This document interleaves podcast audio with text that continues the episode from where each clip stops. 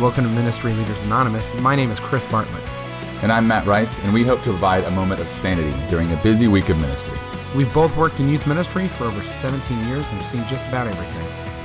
And as damaged as we are, we are ready to dive into and bring light to the hurts, hopes, and hungers that every minister has.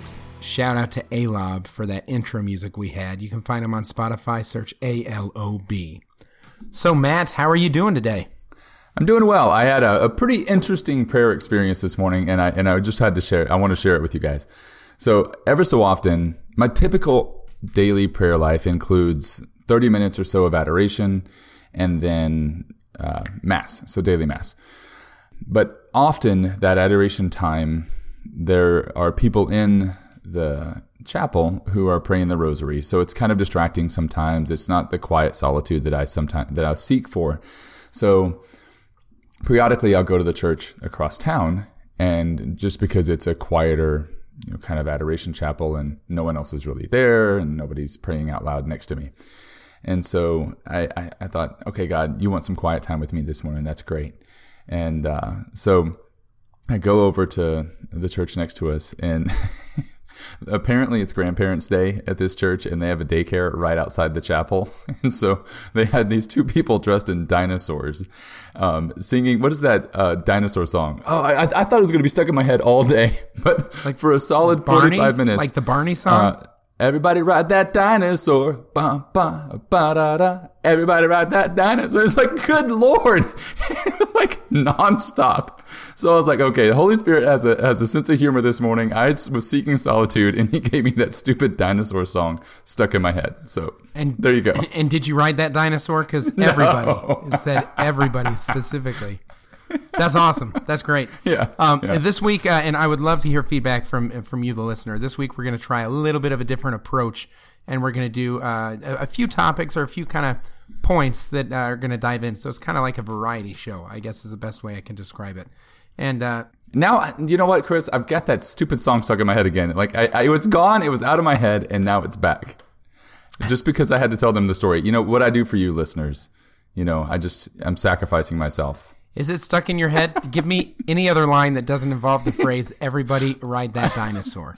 That's all they did over and over again. It was a kids song. It's like the kids version, anyway. Okay, so so Matt, recently for me in my life, my daughter, my six-year-old, is in soccer, and we get the email, "Wah wah, we don't have enough coaches." Blah blah blah, and the games are on a night that I do ministry. So I'm like, I cannot consistently make the games unless the games start at five o'clock. Mm-hmm. Some of the games start at five o'clock. Most of the games start at six o'clock, and a few of the games start at seven o'clock. So I can make half till halftime on the six o'clock game. So they email me back and they say, "That's fine. Uh, we would love for you to be a coach. I emailed them. I said, I can be an assistant coach. I can't be the head coach because I won't be able to mm-hmm. make most of the games, or at least yep. not all the way through. He's like, the games are mostly about subbing people in and out. No, that's what not, not what the games are about. Uh-huh. It's about subbing people out and then sitting down and talking to them and saying, You're doing a good job. It's going to be okay. These are six year olds. You know what I mean? So they need yeah, yeah, yeah. encouragement, affirmation, and things like that. And the person who has presented himself as the authority figure in the sport should probably be there for that. Nevertheless, I am now the head coach of my daughter's soccer team. Congratulations, Chris. and I am capable. Yeah. But I don't feel like I am necessarily called. You know what I mean? Yeah. And I yeah. am capable, but I'm not necessarily passionate about this. And it makes me kind of think uh, about some of the volunteers that we might have as ministry leaders. And, and we've probably all been in this situation before where we had to uh, not volunteer, but voluntold someone. Yep. Yep. Like this, we really need somebody. We need you there. It's going to be really easy. You should do it. All you need is your safe environment certification and a pulse, and then you can serve. Yep. You know, and uh, and so I wanted to pick your brain on is this is this? Uh, I know that it's common. How do we navigate it when we've arrived? Not when we ourselves are voluntold, but when we have volunteers that are kind of just warm bodies that are there because they just want their kid to be able to play soccer. You know, that type of thing.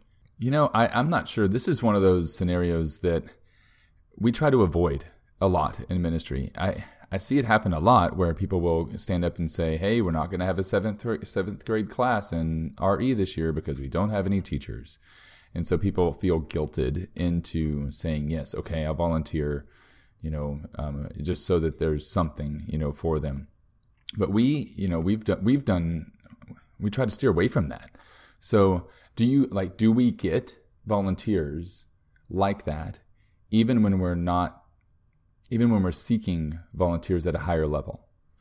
So hmm. that's my question back to you. You know, so if, if I'm not at, if I'm not saying that, if I'm not standing up and saying, "Hey, I want any warm body to come," because we we avoid doing that. We we don't do that. Right. Do those people still come? And I have seen it happen to where sometimes people are coming not because they're called, but because they love their child. Okay. Most junior high are sixth, seventh, eighth grade, and so after those three years, a lot of those volunteers will disappear as their child grows through the program and ends up moving into high school. And so, were they mm-hmm. called, or were they only there for a certain season of their life, or maybe they are called to be that primary catechist to their child, and they're journeying with their child in that regard. So, yeah, I think regardless, I think we do get some of those volunteers to come in.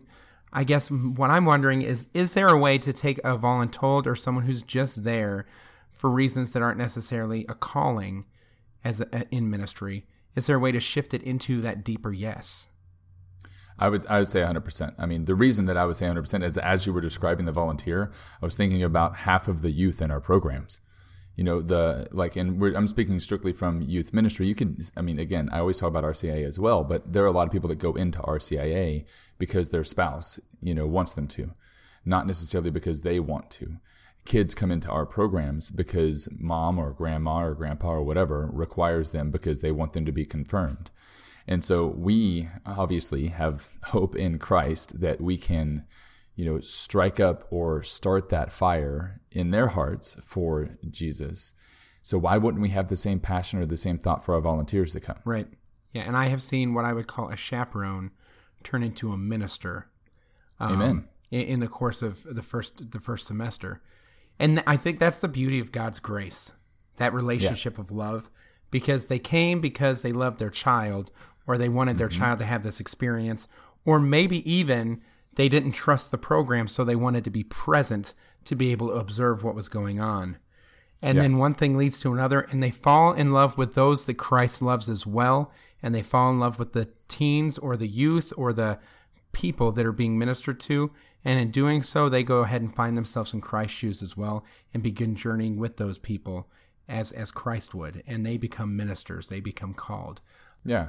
It's Well, and so when when we see someone who we think, oh man, they're just here because their kid is here, we need to remember that that's not why they're there. You know, that's not the primary reason that they're there, and we need to think deeper than that. They are here because God wants them here for whatever reason. Now, maybe we can wrestle with this too. Is like, well, my ministry, and my ministry isn't to this adult. They need to be in adult ministry. They need to be in adult education. But that's that's not true. I, I wouldn't say that's true. Yeah, You know, every every ministry leader, the ministry that they oversee, typically is a collaborative, right? No Yeah. one ministers alone. I mean, that's how we end Yeah. our show. Um, Yeah. and and so the success of the other ministers that we journey with is part of our job Yeah. as ministry leaders. And the bigger the ministry gets, and, and this would probably be a good episode when we're talking about scaling a ministry, the bigger a ministry gets, the more we need the key ministry leader or the lead ministry leader to focus on the other ministry leaders as opposed to the end kind of the end user, the client, the person who's being ministered to, or the people who are being ministered to. Like there needs to be someone championing and storming heaven for those ministry leaders. Well, and I argue that much of the youth minister or the leader's role is to build up a team of volunteers to reach more people. You know, so even RCIA, religious education, youth ministry, adult formation, one person is not going to reach every adult Right. in the parish. Right. One person is not going to reach all of the youth. So you have to, like your job as that leader is to pour into the volunteers. That's your primary role not necessarily to develop a relationship with every single youth in the program because that's impossible. So your focus is actually on the volunteer. Now, what if you get a volunteer that comes in not passionate about your ministry, but passionate about their kid and then you're able to walk with them and help ignite that fire for Jesus. And then they start thirsting for more. You're like, hey, I, I noticed that you're looking for more. And I actually think that if you if you went through the RCIA program, if you sat through those classes, you would learn a lot, and I think you would love it.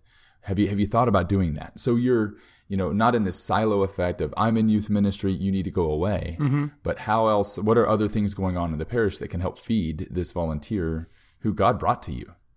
I love that thought because I think sometimes we forget, or that, that better way to say it, sometimes we're not mindful enough of the bigger picture. Yeah. And sometimes it's just our ministry and having it be successful. And yet, even letting volunteers go or move on to a different ministry might actually help the church as a whole because they could be formed and then come back, or they could be formed and then bloom uh, brighter in different settings. Um, and that's that's a beautiful that's a beautiful insight that requires maybe a a deeper spirituality than sometimes I have in the midst of ministry. You know, because sometimes I'm just like, let's get stuff done. God chose to use your ministry as an on ramp for that person. Like that's that's humbling and that's beautiful. We need to notice that. We need to recognize that and help them on to the to the next level or, you know, to to just walk with them for a while. And the objective that you had, God had a bigger objective and he's accomplishing yeah. it. Absolutely. Awesome. Okay, so continuing in the variety show type of uh, mentality, I'm going to move on to the I feel like one. we were almost going to have the whole show on that one topic, and then we're like, oh, so much for the variety show. There, there we go. So, um, Matt Rice, uh, you recently saw a movie called Deadpool 2. Is that correct? yes. Yes, I did. Now, that movie, uh, probably from the United States Catholic Conference of Bishops, received a morally offensive rating. Now, have you looked it up? No, I haven't. I'm just I'm to? just assuming if if Clueless from back when we were kids received morally offensive, I imagine uh, oh, Ryan oh, Reynolds probably ended up uh, hanging the next bar for that. But let's go ahead and talk a little bit about that. I would like for just a moment to role play.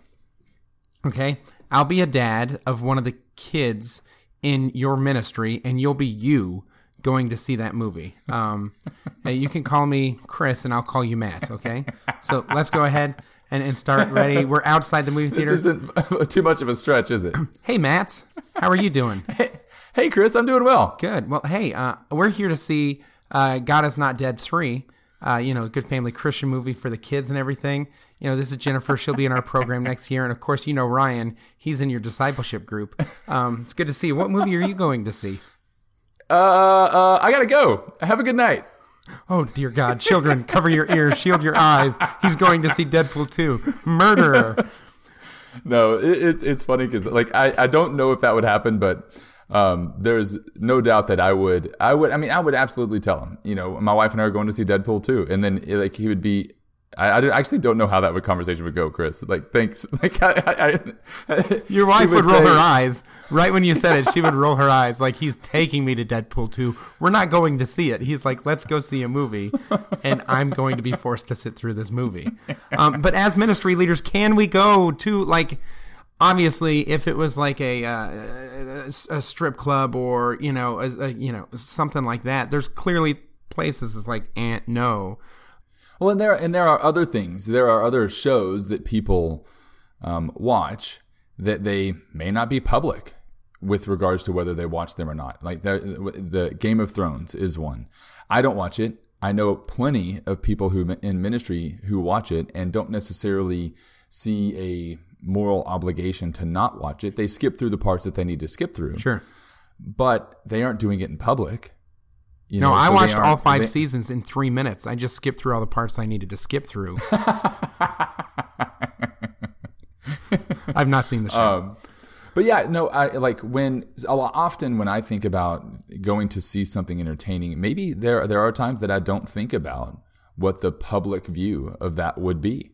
It's just like, hey, you know, this was this was one of those movies that I thought was funny and even even crude, but it was one that I enjoyed, and I like it's one of those guilty pleasures that I like. I feel bad for having liked it and saying so on the on the podcast. It's like, yeah, I like the movie, but yeah, it's probably not the best movie, you know, to see. You can't recommend it, um, but you enjoyed no, it personally, no. yeah.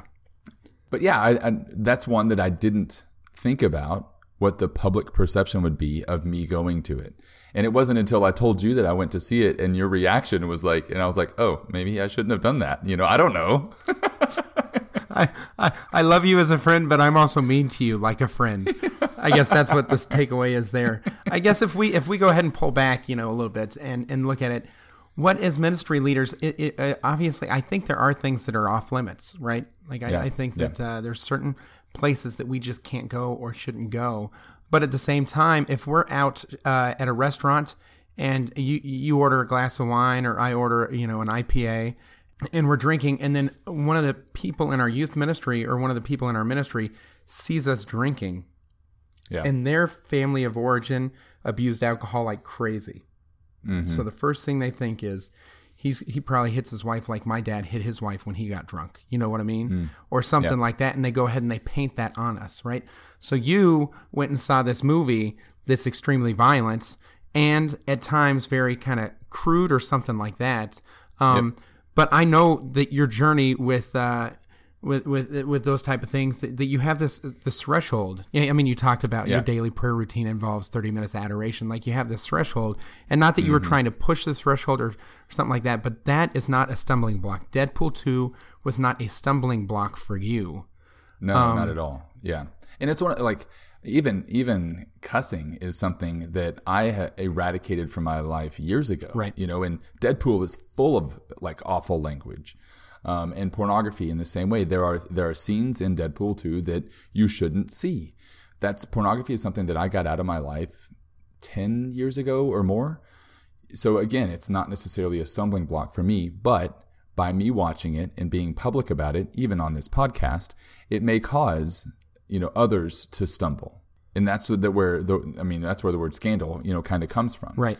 You know, is that it has the potential for scandal, but what I I, I wrestle with this because even what you were talking about having a glass of wine in public, you're not going to not do that because you can't operate in fear in, in every little thing that you do and and the potential of being offensive you know to people around you you can't do that because you would end up doing nothing Correct. Yeah, and, and we'd be paralyzed by fear because of the potential to offend.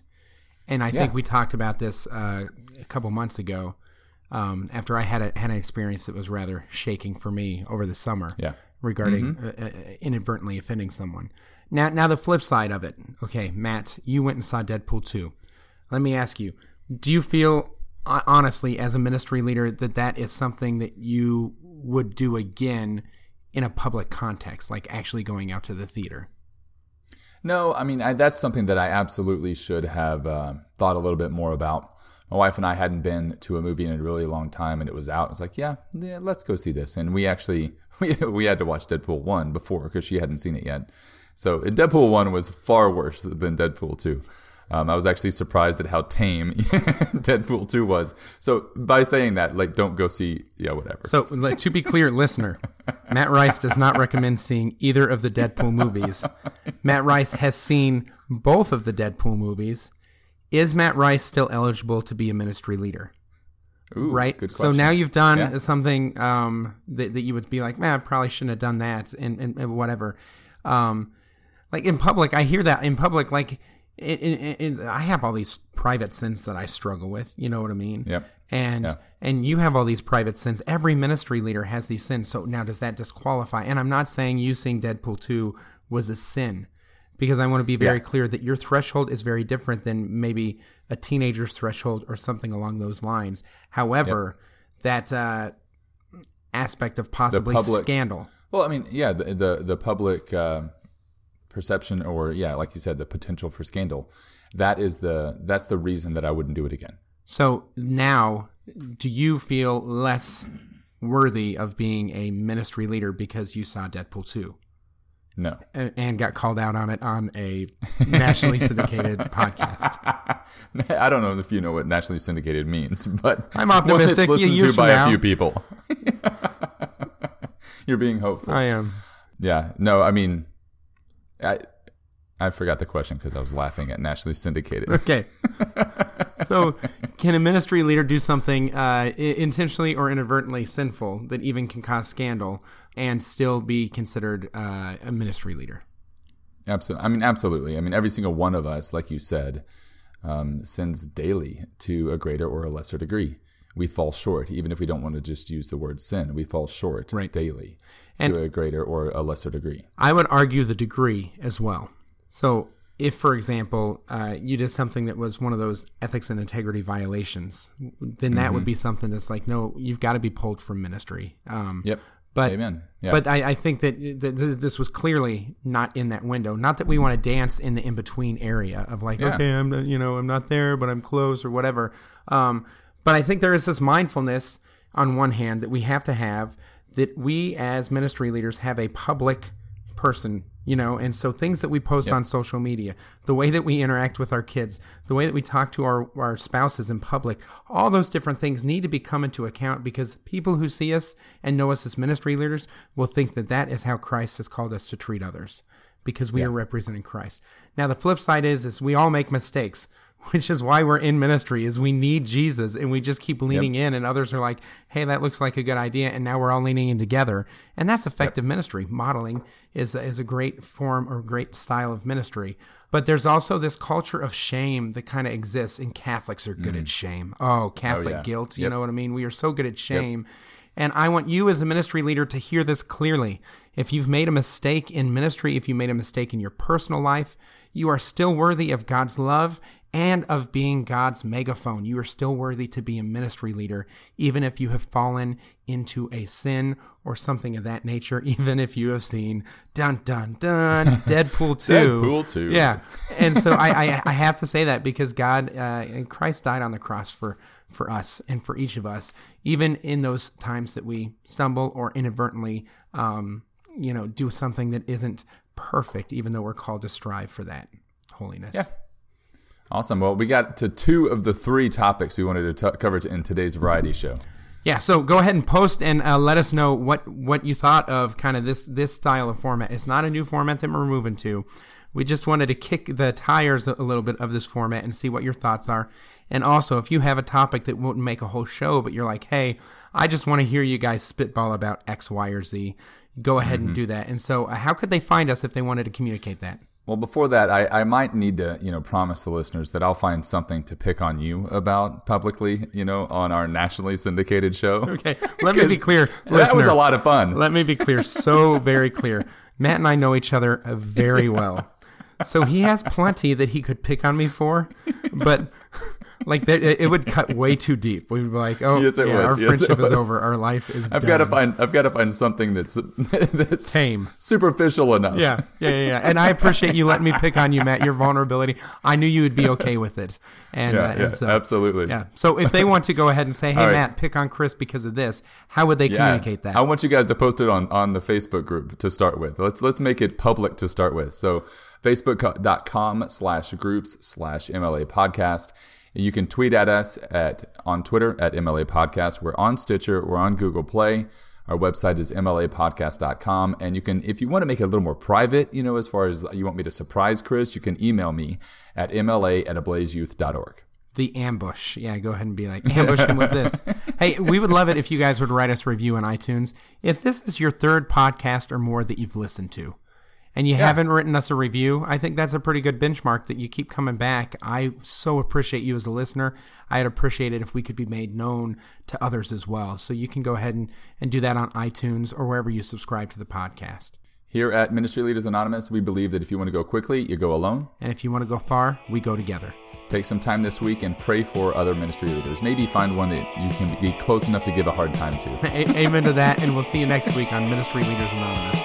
God bless.